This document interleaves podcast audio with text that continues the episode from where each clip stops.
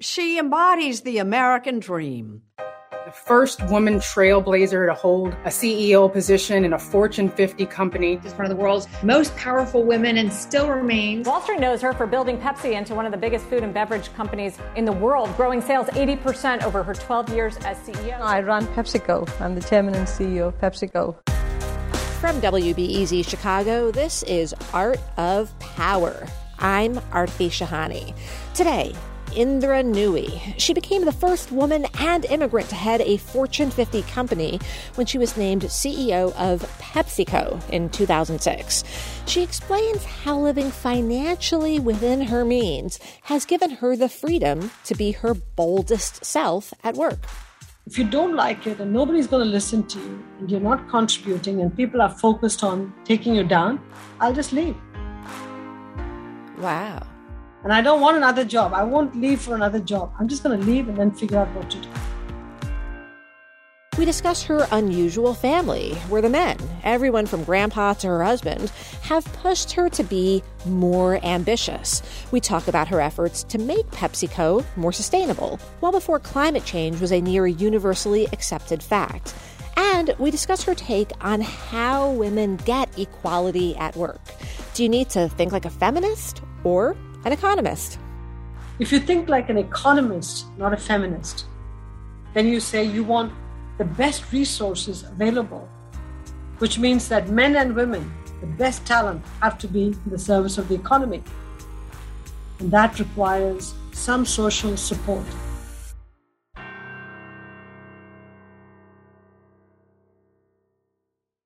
Think on your feet for our Fast and Curious 5K, a one of a kind race hosted by WBEZ and the Chicago Sun Times on Saturday, July 27th at Humboldt Park. More info and early bird registration at wbez.org/events. When you became CEO of PepsiCo, I read this detail and literally laughed out loud. You wrote letters to the parents of your employees? When I went home to India right after I became CEO, uh-huh.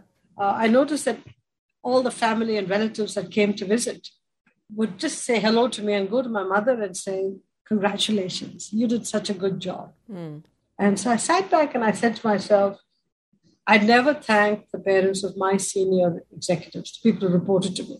Mm. So when I came back to the US, I wrote all my direct reports family a letter, and I thanked them for the gift of their child to PepsiCo. And I told them so and so is doing this fabulous job uh, running legal or running sales, whatever. Uh-huh. And, uh, you know, for all my direct reports, I actually went and visited them. The parents personally? I visited every parent person. Wow. The 16 people that reported to me. Wow.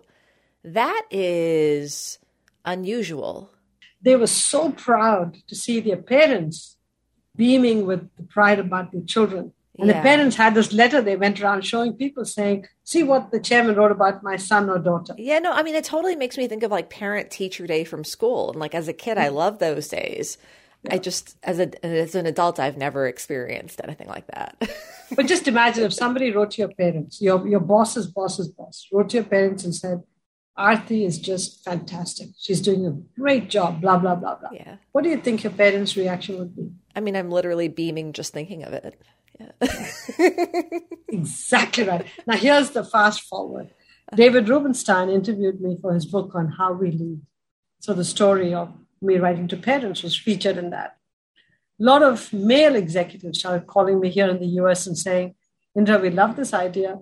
Can you send us a draft of the letter you wrote so we can get a sense for oh how you God. wrote the letter? Because one of the things I say is you can't just write a letter, it has to be authentic. And so they were like, Can I have the carbon copy of your authentic letter? Not carbon copy. How did you frame the letter? They did it their own way. They uh-huh. just wanted to know how I approached it. I see. And then they called me back and said, the reaction we got from our employees and their parents was just unbelievable. Huh. Huh. And you emphasized the male CEOs reached out to ask you that. Why'd you emphasize that? Well, because none of the women have called me. Indra Nooyi's book, My Life in Full, has a passage that I want every leader, aspiring or established, to read. She describes the times she's been invited into rooms with the most influential people on the planet. And she writes, Quote, the titans of industry, politics, and economics talked about advancing the world through finance, technology, and flying to Mars. Family, the actual messy, delightful, difficult, and treasured core of how most of us live, was fringe. This disconnect has profound consequences. And then she goes on to say, in a prosperous marketplace, we need all women to have the choice to work in paid jobs outside the home and for our social and economic infrastructure to entirely support that choice. To me, I look at this as motherhood and apple pie. To me, I looked at this paragraph and I said, this is so basic, uh, yet we don't practice it. You could say so basic, but I mean, I'm going to emphasize here that for women who choose to work, there should be social and economic infrastructure to entirely support that choice. I mean, you sound here, frankly, like a labor leader or a feminist. You don't sound like what I associate with a CEO. Numbers don't lie. 70% of high school valedictorians are women. MIT graduates 47% women engineers. Uh-huh. Professional schools are more than 50% women. Mm-hmm. If you think like an economist, not a feminist, okay, then you say you want the best resources available to be in the service of the economy, which means that men and women, the best talent, have to be in the service of the economy. However, we also need young kids. So the economic reality is that we need everybody engaged in paid work, but we also need young children. People have to have families. So when we put that additional burden on women to carry the child and deliver it, we have to do two things. One, we have to start off saying family is not female, family is both male and female. Mm-hmm. They both have to support family building. Mm-hmm. And we need that smart woman and man deployed in the economy. And that requires some social support in terms of caregiving, paid leave, flexible work hours in order to make this happen. So I'm not talking like a socialist or a labor leader. I'm just talking as an economist. I mean, that's not a widely held or articulated view among. Today, it's becoming more widely held when we have a huge labor shortage and we're desperate to get people back. You can say it's becoming more widely held, but at the same time, we're talking at the exact moment when a federal effort to actually institute paid family leave and and subsidized childcare is failing? Well, it's high time we had the conversation. So let me give you another example. Mm-hmm. Uh, the jobs of the future that cannot be automated are caregiving, nursing, retail, hospitality. Many of these jobs require high touch, high human touch. Mm-hmm. Okay? And many of them are female oriented jobs, teachers, uh-huh. Women are participating in those jobs in large numbers. If you don't provide them a support structure and then lament about the great resignation, it's crazy. Mm-hmm. To me, any discussion of the great resignation has to be followed up with a discussion on the great re enrollment. Mm-hmm. So we have to find out who's leaving, why are they leaving, how to bring them back. Uh-huh. And uh-huh. we know who's leaving now. We see women leaving in large numbers, but how to bring them back you have emphasized this is the perspective of an economist, not a feminist. Why is that important for you to emphasize? I identify with both.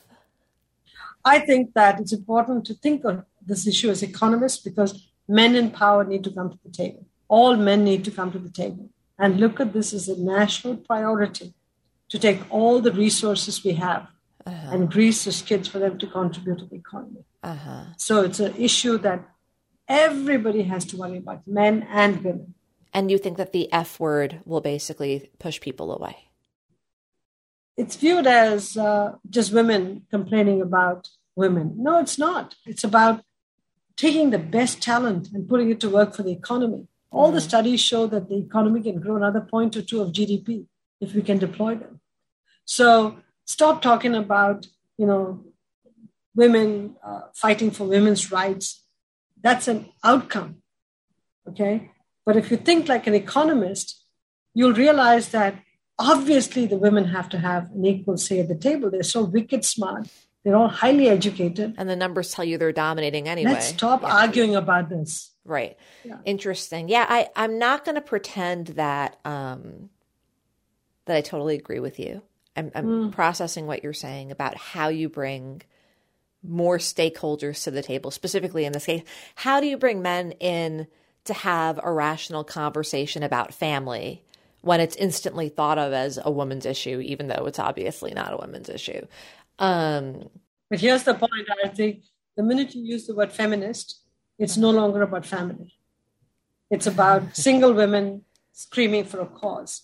I'm saying that family is family. Family is not female. And the more we offer maternity and paternity leave, the more we start talking about how do we rebuild our society to make it more family friendly. Because family is the core of society in any shape or form. I don't care what shape it's in, it's the core of society. Otherwise, you know what's going to happen? We're going to have a loneliness problem. we already have a loneliness problem. Well, it's going to get worse with 10,000 Right. people turning 60 or 65 every day, the boomer generation. uh-huh. We're going to have a mighty big loneliness problem if we don't somehow figure out between families and caregivers how do we bring the human touch back again. Uh-huh. And your observation is that many people have compelled themselves to basically stay single and not having families because they felt like it was an impossible choice to have both, to have it all. I mean, women are delaying having children. They're freezing eggs in record numbers. It's the fastest growing industry. Yeah. And, uh, you know, our birth rates are dropping. I'm currently pregnant. And uh, Congratulations, thank Aarti. you. My first pregnancy, and I am 42 years old. Congratulations. Proud of you. I'm feeling great. I'm feeling great. Uh, but clearly, I bring that up to say I am an example of what you were saying. I have So- daughters to remember. Yes, that's right. Indra Nooyi was born in a free India in 1955, eight years after British colonial rule ended. She came from a comfortable middle class family that is also Brahmin, the highest caste, and widely revered as the most educated. She points out she also grew up in a family where the women and men believed in gender equality. I did win the lottery of life on those points. Mm-hmm. I will never ever say that I wasn't helped along by that. The society at that time, most of the people, especially in our communities, at 18, they had arranged marriages for their daughters. That was a typical pattern. And then they got married, had two or three kids, and lived a comfortable life. It was a very simple, uncomplicated life.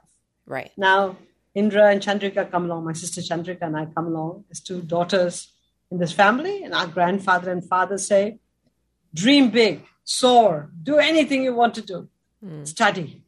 We will help you with your homework and making sure that you're on top of all your work.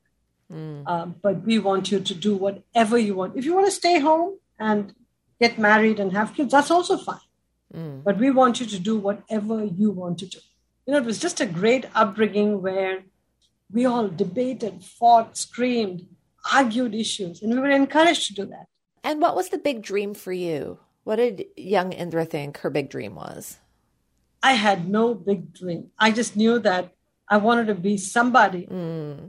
Interesting. You did not, as a little girl, dream of being the CEO of Fortune 50. Don't even know what that is. Uh huh. Uh huh. You've been married now for 40 years to Raj Nooyi. 42. Excuse me, 42 years. Did he have those same values as your father and your grandfather did? Or was it more of a, you know, a struggle pulling him along? Oh, no, no, no. He was very much of that himself. You know, you know why? Because when we got married, my father in law pulled me aside and said, Keep working. We're there to support you. Don't worry about it. Uh, we're proud of the fact that you're educated. And please do whatever you choose to do. Just know you have our support. So did my mother in law. And even today, I would say my husband's family, Aarti, is even prouder of me than maybe even my extended family. They really, really take pride in me. I'm I'm happy to hear you say that, and I'm also kind of wondering, is it really that rosy for you? Because I, you know, you, married somebody who is also career driven, Yeah, yeah. and I just have to assume that the family in the corners were whispering to each other, hey, can Indra be more supportive of her man's career? As opposed to like, she's a beast, she should go for it. You know why? Because my husband never gave off the impression that I was not supportive. Mm. Raj always told his family, we are equal partners and we work it out, not to worry. You know how bizarre and unique that sounds, right? I am now beginning to understand it's bizarre and unique because many people in our extended families, communities, uh-huh. all encourage their girls to go and work and study and move ahead. And so, mm. for families that don't do that and sort of put uh, chains around their daughters or daughters in law, I wonder why.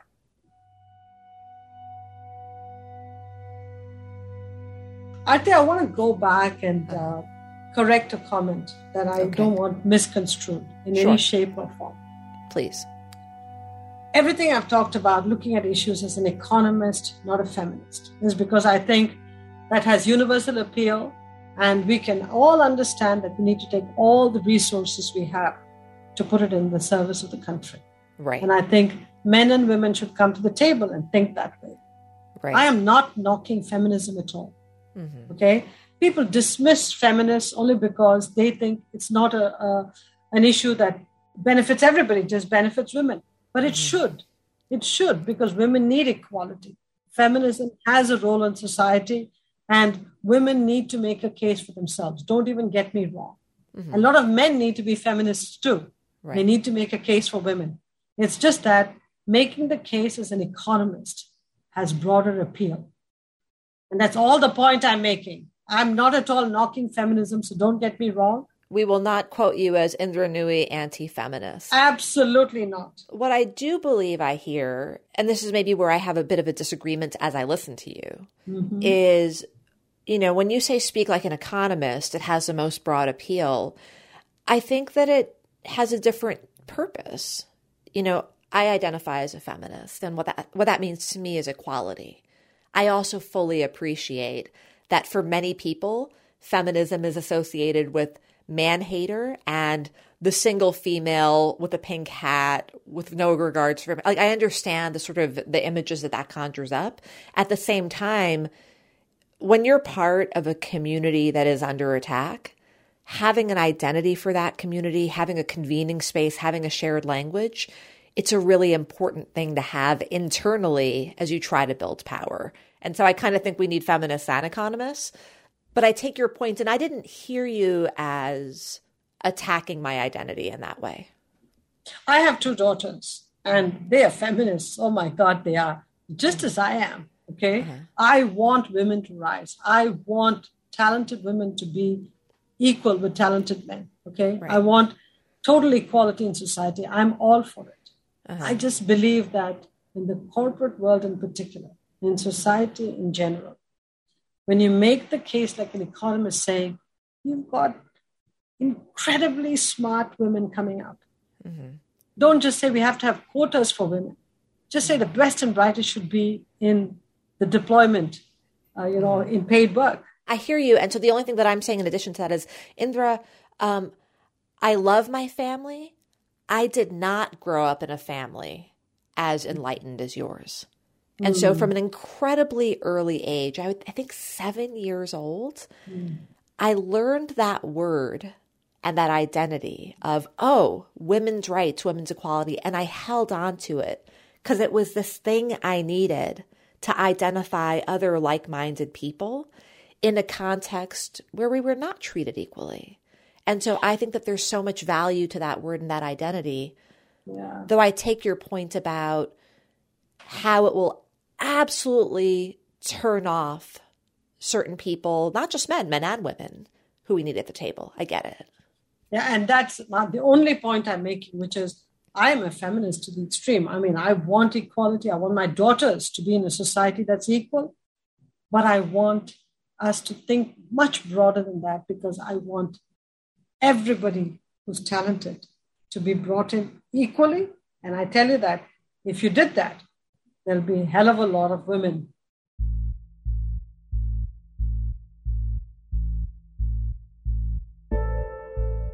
Let's talk a little bit about your own experience with this the word I use sometimes is gaslighting, but this sort of being cut down in the mm-hmm. workplace.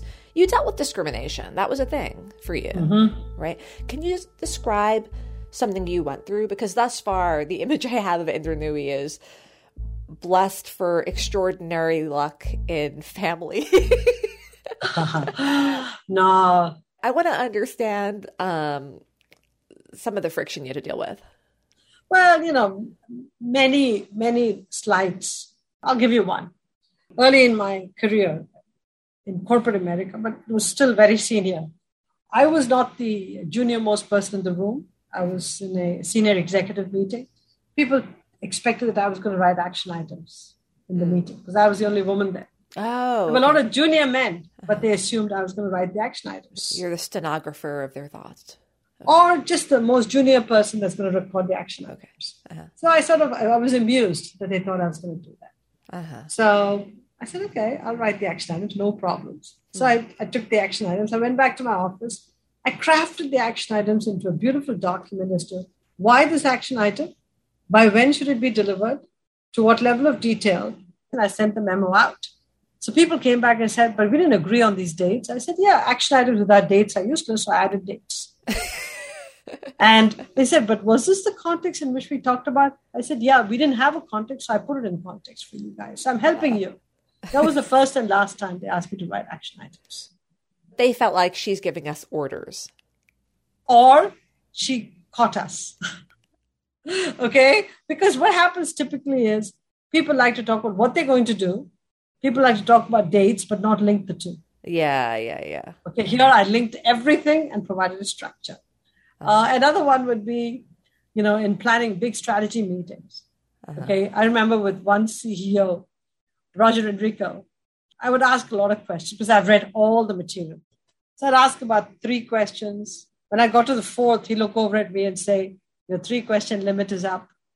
And did everyone have the three question limit or it was just you? Oh, it was just pulling my leg. I didn't know I had a three question limit, but that's okay. I just, I give him the same smile. I think that's okay.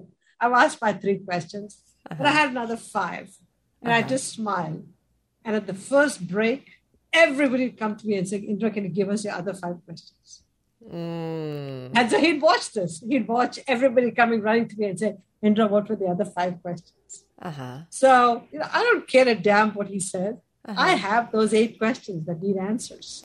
I love the playfulness in which you're describing these challenges. Like you're mm-hmm. like you're mm-hmm. literally smiling. I see the mischief on your face. You're like, and that's how I got them there, and that's how I got them there. These are good war stories. At the same time, Indra, you also wrote about nearly quitting your job at Pepsi because of how you were treated. There was just one incident, but let me uh, a series series of incidents that led to that outcome.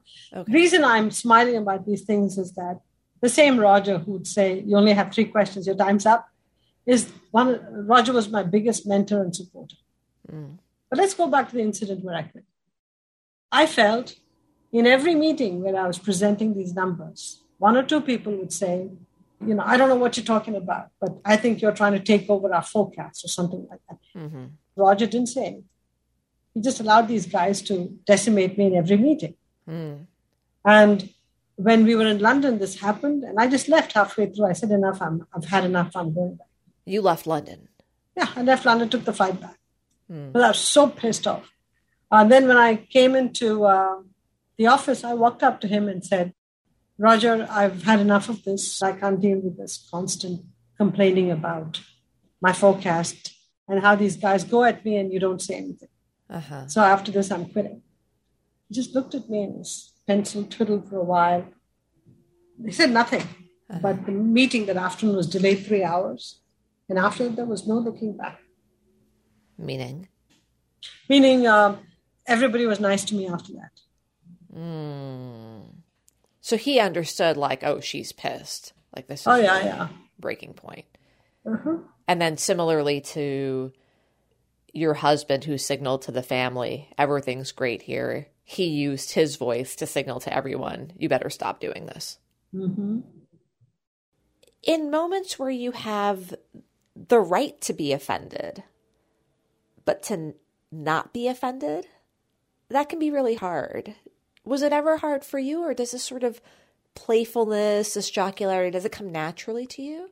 You can't be playful all the time, I think. Okay. If you see blatant discrimination, you will get angry, of course. And so, what is the actionable lesson, though? Because I'm sitting here and I'm listening to your enormous capacity to be playful in the face of passive aggressive discriminatory behavior. And I'm wondering, uh, okay, what can I replicate or learn from that? So, my husband and I decided that we would never live beyond our means. We would live a lifestyle that we can support with just one salary. Mm. And it doesn't have to be the highest salary, we'll support it on one salary. So we live very simply most of our life. I see. And so when you go to work, it's like if you don't like it and nobody's going to listen to you and you're not contributing and people are focused on taking you down, I'll just leave. Wow. And I don't want another job. I won't leave for another job. I'm just going to leave and then figure out what to do. So this is not the answer I expected, but basically you're saying you're knowing that we're not living beyond our means. These are not golden handcuffs. I can walk away. It helped you keep it light. And I also said, hey, I think I'm pretty competent. I put the company before me.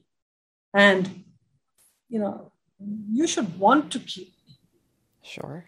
And they all did. Right, right. What did you expect? Well, I thought that you were going to tell me something a little bit more rah rah about, you know, take deep breaths, um, think about a funny moment from childhood, you know, let yourself emotionally be ready to smile. But what you're saying is, no, the reason I could smile is because I didn't need to be there. And so long yeah. as you have that freedom, it gives you the freedom of the range of emotions that can be mobilized in any moment.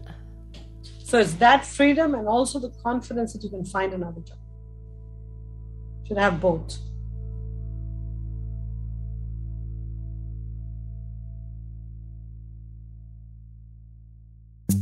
After the break, when Indra Nooyi had massive life and career changing news, she told her mom, and her mom told her to go do some house chores. You know what? She's mom. She grew up in the 30s and 40s and 50s. Am I going to change her now? I don't think so.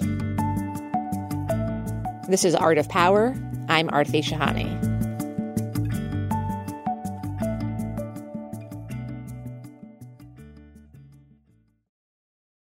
Think on your feet for our Fast and Curious 5K, a one of a kind race hosted by WBEZ and the Chicago Sun Times on Saturday, July 27th at Humboldt Park. More info and early bird registration at wbez.org/events the night you find out that you are president of PepsiCo, you come home and you tell your mom, and her reaction is, Hey, go get the milk. Your mom tells you to go and get milk. At 10 o'clock in the night, go get milk. Uh-huh. And um, I'm just sitting there going, I have great news for you. Why do you want me to go get the milk first? Can't you listen to what I have to say? Uh-huh. She'd say, I don't care what the news is, just get the milk. So I go get the milk, come back. Uh, I, say, I say to her, Mom, why couldn't you wait till I had big news for you? I told, her, shared my news with you. I'm going to be president on the board of directors of PepsiCo. And she goes, I don't know what that all means. But I will tell you that as far as I'm concerned, when you walk into the house, you're the wife, you're the daughter, you're the mother, you're the daughter in law, all of those roles. Uh-huh. So do me a favor, just leave your crown in the garage. When you come home, just play the role you're supposed to play. Uh... so, you know, at that point, I was mad for a brief moment. Uh-huh. On the other hand, Aarti, she was right. When I come home, I have a different role to play. And I'm okay with that. But would she have said that if you were her son? No, probably not, but that's okay. That, that, you know what? She's mom. She grew up in the 30s and 40s and 50s. Am I going to change her now? I don't think so. She's the same mother who allowed me to cross the oceans and come to the United States. Okay? Mm. So I think it's very, very important that we put this whole thing in context. In 2006, PepsiCo promoted Indra Nooyi to CEO of the company. It was historic. She became the first woman and immigrant to run a Fortune 50 company. One of their own was just named the most powerful woman in American business by Fortune magazine. Indra Nooyi. And when she came in, she did not rule conventionally, like someone trying to hold on to the job for as long as possible.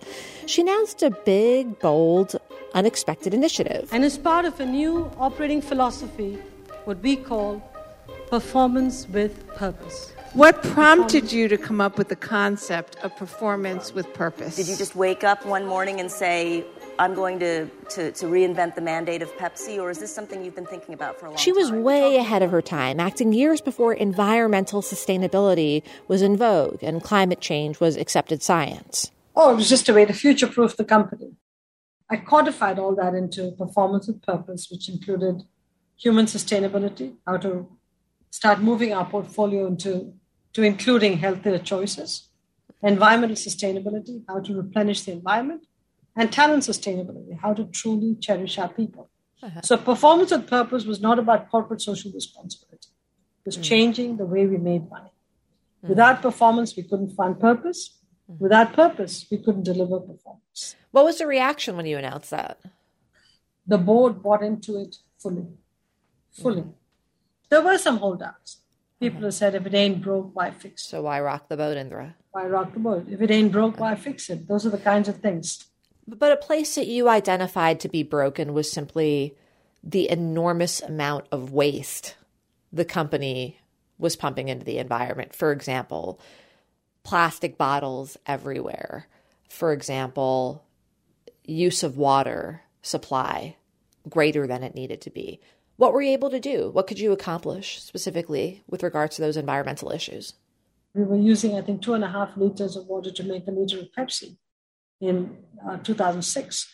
Over time, we brought it down to 1.8, 1.5, and we were awarded the Stockholm Water Prize for, uh, you know, the best performance in water replenishment. It's like a Nobel Prize for water. Hmm. Uh, and on plastics, we started to incorporate recycled plastic in our bottles. Mm-hmm. Uh, we built solar fields next to many of our plants. Uh, we went to hybrid trucks. We placed large orders for electric trucks. I do want to ask, and let's note, your efforts have absolutely been acknowledged. You cited the the award around reducing the amount of water consumption. At the same time, uh, let's talk, for example, about single use plastics. Uh, I went to my local supermarket and picked up a bottle of Pepsi, uh, uh-huh. and I was fascinated. Pepsi Mango, that was not a thing when I was a kid. Yeah.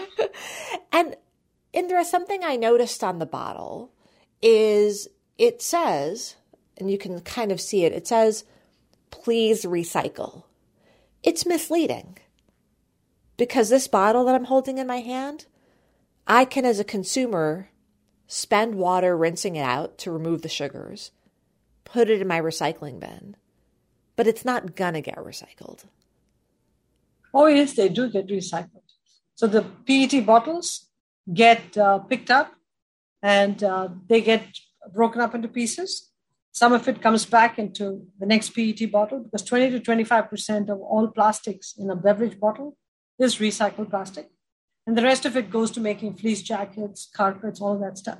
So more and more towns are establishing closed loop systems where they actually recycle all of this. We want more recycled PET.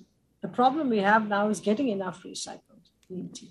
In your efforts to be more sustainable, for example, in 2010, mm-hmm. you'd set out the goal of, along with other US beverage makers, we want to engage in recycling 50% of the plastic and glass bottles and cans we use by 2018. You set that goal in 2010. By 2018, 50% of these bottles should be recycled, 50. Your partners in that effort, a couple of groups called USO and Walden Asset Management, they ended up writing a very blistering report. And they said not only did PepsiCo fail to achieve that goal, but the amount of recycling actually dropped by 2% over the course of that time. So, recycling is an industry initiative mm-hmm. which requires cooperation from towns and municipalities. Mm-hmm. It cannot be done by the beverage industry and one company individually. Mm-hmm. If municipalities don't put in closed loop recycling systems, individual companies cannot do it on their own. I can't go to a grocery store and separate out a Pepsi bottle from other bottles. Can't do it. Uh-huh. Uh, and so, uh, you know, in most cases, the reasons that these initiatives don't work is because you know that many, many towns in the country don't have uh, separation of waste and uh, and so in that period of time where you'd set out this goal and you know you strike me as someone who actually wants to achieve the goals that they set you set out this ambitious goal. And frankly in this respect you didn't make it. According to your partners in this effort you actually fell even further behind. How do you size that up um, you've got to put it in balance everything has to be put in balance with the successes also Mm-hmm. I don't know if the report talked about the role of municipalities. I don't know if it did. Um, it did not. And, you know, I don't know if you dug deeper to look for it. But then if somebody understood how the recycling industry works without municipalities leaning in to separate the waste, you cannot do any recycling. Yeah. And so that that's, you know, this is where, you know, when people choose to criticize, they just criticize. They don't think about the issue holistically the amount of time we spend lobbying states and municipalities to really separate the waste and recycle is enormous.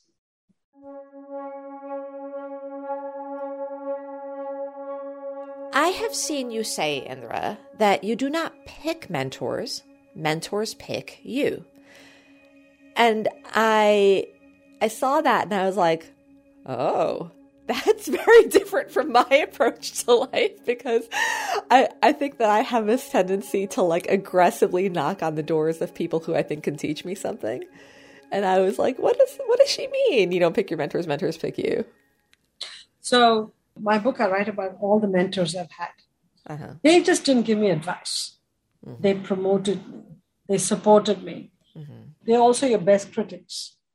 Um, but for somebody to play such a profound role in your life, they've got to feel like if they hitch their reputation to you, they can then say, as you rise, I had a little say in her success. Mm. And I'm talking of those kinds of mentors with a big capital M. Mm. Okay. They're way more than just supporters. They do, they play a profound role in your life. I too have lots of mentors I can just call now and then and get a piece of advice or run something by them. That's not who I'm talking about. I'm talking about these individuals in your life who play a larger than life role, who feel vested in your success. Mm. And those people find you. It's an unusual person.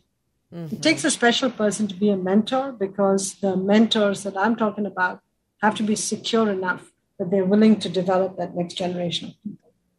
Mm. What you just described, I can think of maybe a, a, handful of people who play that kind of role in my life, I'm, and I'm grateful I can think of that. If you don't have that yet, how do you get that? You know, Aarti, there are some people who are going to move up and ascend some corporate ladder. They may not all have this mentor with the capital M. They may have lots of little people that help them along the way, uh-huh. which is okay. Mm. Just because, you know, I get letters every day saying, Will you be my mentor? I don't know what that means. I don't even know that person. How am I going to be a mentor to them? Mm. It's kind of like, Will you marry me? Not even an arranged marriage. Will you marry me? Okay, I don't know who you are. But... a Craigslist marriage, right? That's right, yeah. I spoke with one of your mentees, a woman named Anjula Acharia. And what's so funny is, you know, she's your mentee and she's also just a beast, right? She is a leading Silicon Valley tech investor, manager of actress superstar Priyanka Chopra. Uh, and Anjula Acharia, she was downright giddy. I mean, like little girl giddy, talking about how you met in a crowded room and you bothered to take the time to say hello to her. And then she described the flavor of your relationship. I want you to listen to this. She invited me and Priyanka to go to her house and she fed us dosas and we would just talk about everything from business to personal. Um, she's not just interested in you one dimensionally. She's interested in everything about your life. She'd ask me about, you know, who I was dating, who I'd met, what was interesting about them, what was not interesting about them. And then she would ask me about what projects and things I'm working on. That's Ange. Right. mm-hmm. She had said that your approach to her really changed her approach to others. Because mm. she's like before Indra when I was mentoring people I would just talk to them about their professional life. And it, almost like she was allergic to hearing about the person like here's a wall we're going to stay in these confines. And then by way of your approach it actually kind of helped to loosen her up to be more interested in the whole person.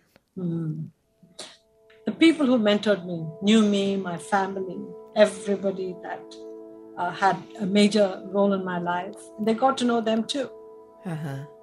I mean, I know Ange, I know her very well. And, uh, you know, I'll ask her the uncomfortable questions that, you know, she doesn't have answers to. She'll think about them, go back and say, You're right. Uh, I didn't think through this. Mm. But, um, I, you know, I take the time. I love her. And I take the time to uh, show her that I care for her and I love her.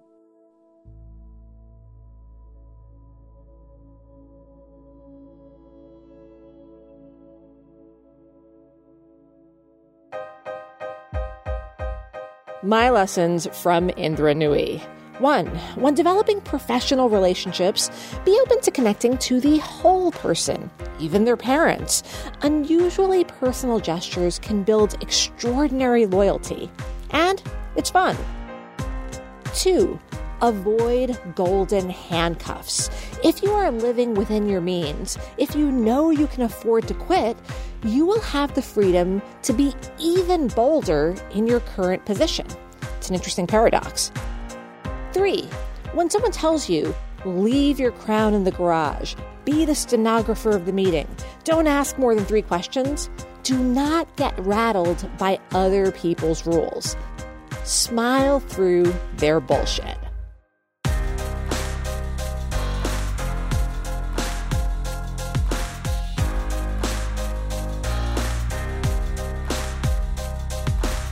This episode of Art of Power was produced by Hina Shrivastava, Justin Bull, and me, Aarti Shahani.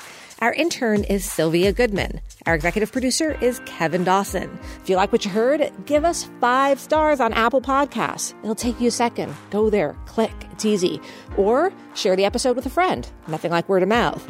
Tell me what you think. On Instagram and Twitter, I'm at Aarti411. AARTI 411. For exclusive offers, you can sign up for the Art of Power newsletter at wbez.org slash AOP newsletter. See you next week.